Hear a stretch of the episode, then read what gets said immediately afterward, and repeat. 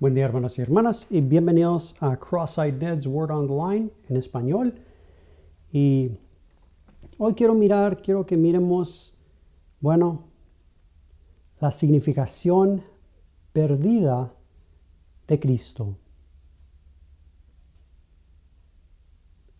La perdida significación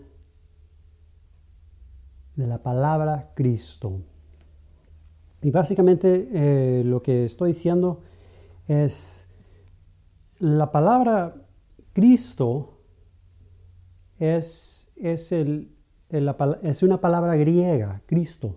En el griego así se pronuncia, Cristo. Eh, y es, es el griego para la palabra Mesías del hebreo. Y ahora, el Nuevo Testamento está escrito en griego.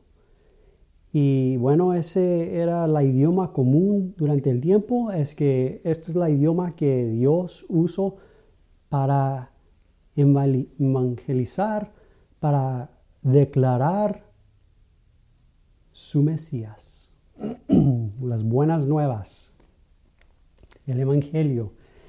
Eh, pero yo pienso, y ciertamente en mi propio corazón, eh, a lo mejor en los corazones de varios cristianos también, eh, la significación de la palabra eh, se nos escapa, porque lo leímos, bueno, hasta en leyéndolo en el idioma español, lo leímos Cristo, Cristo, Jesucristo, Cristo Jesús, en Cristo, Cristo el Señor, y es, muy familiar, es muy común y lo, lo, leímos, lo oímos predicar, yo, lo uso, yo uso la palabra mucho y pienso que la significación se nos escapa de el sentido que representa esa palabra. Para los, para los, para los discípulos, para los apóstoles, para el apóstol Pablo, la palabra Cristo era para ellos lo que durante ese tiempo lo que la palabra Mesías es para el judío. Pero ahora, el judío tenía, bueno, la significación, yo puedo decir, del Mesías.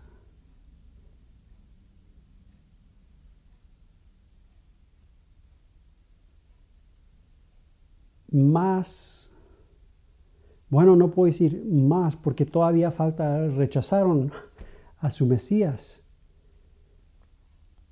Pero no era para el judío una palabra muy común. Era como, bueno, no tanto, pero casi como, como la palabra Señor, Jehová.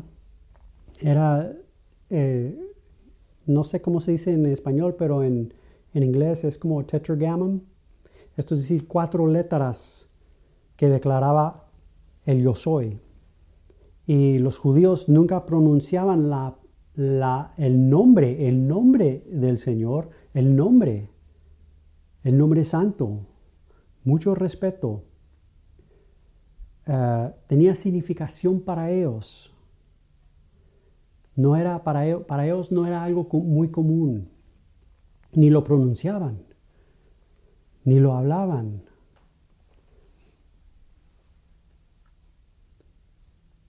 Tenían un sentido de las palabras.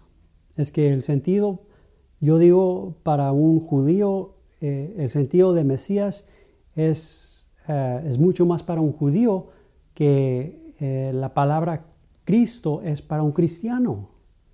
Porque como les digo, lo leímos en la escritura, lo oímos durante las predicaciones y se nos escapa el sentido de la palabra. El apóstol Pablo, bueno, como dije, todo el Nuevo Testamento fue escrito en griego. Eh, y específicamente el apóstol Pablo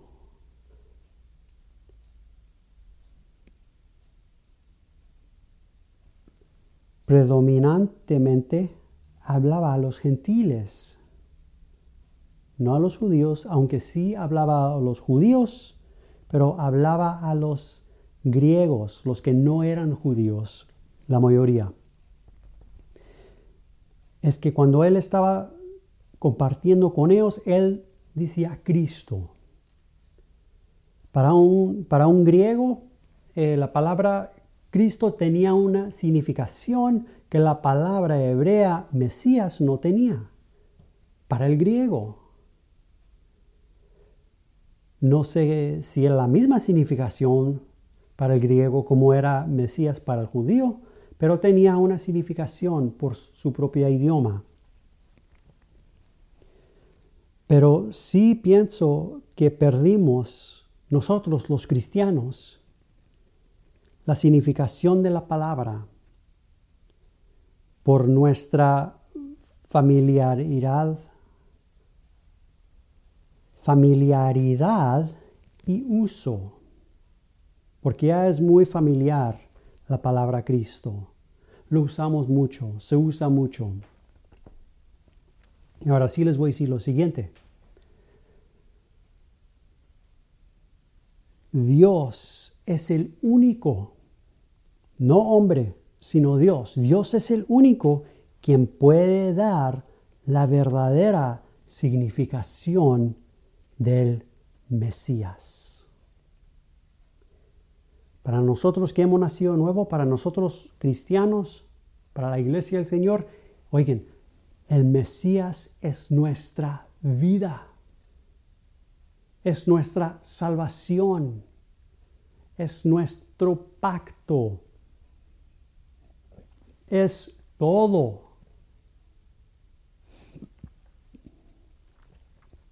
Hombre no lo puede dar a conocer. Ya sabemos que solamente Dios Padre lo puede dar a conocer. Nos recordamos lo que dijo Jesús. Les preguntó a sus discípulos, ¿quién dicen los hombres quién es el Hijo del Hombre? Dígame ver. San Mateo.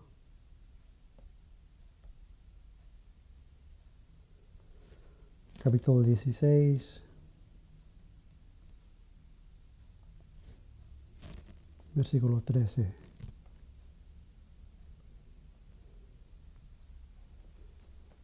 ¿Quién dicen los hombres que es el Hijo del Hombre? Ya sabemos, dieron varias respuestas. Ellos dijeron unos Juan el Bautista, otros Elías, otros Jeremías o algún de los profetas. Dicen esto, dicen lo otro. Ellos dijeron, Él, Jesús les dijo, ¿Y vosotros quién decís que soy yo? Ya sabemos que el apóstol Pablo, perdón, Pedro, Pedro aquí, respondiendo Simón Pedro, dijo, tú eres el Cristo, el Hijo del Dios viviente. Muy específicamente, tú eres el Mesías, el Hijo del Dios viviente. Se regocijó Jesús. Entonces le respondió Jesús, bienaventurado eres Simón, hijo de Jonás, porque no te lo reveló carne ni sangre, sino mi Padre quien está en los cielos. Tu estudio, tu familiarismo, tu concepto tu mente natural, los sentidos naturales, lo que oíste, lo que leíste, lo que aprendiste, no te lo reveló, sino mi Padre quien está en los cielos.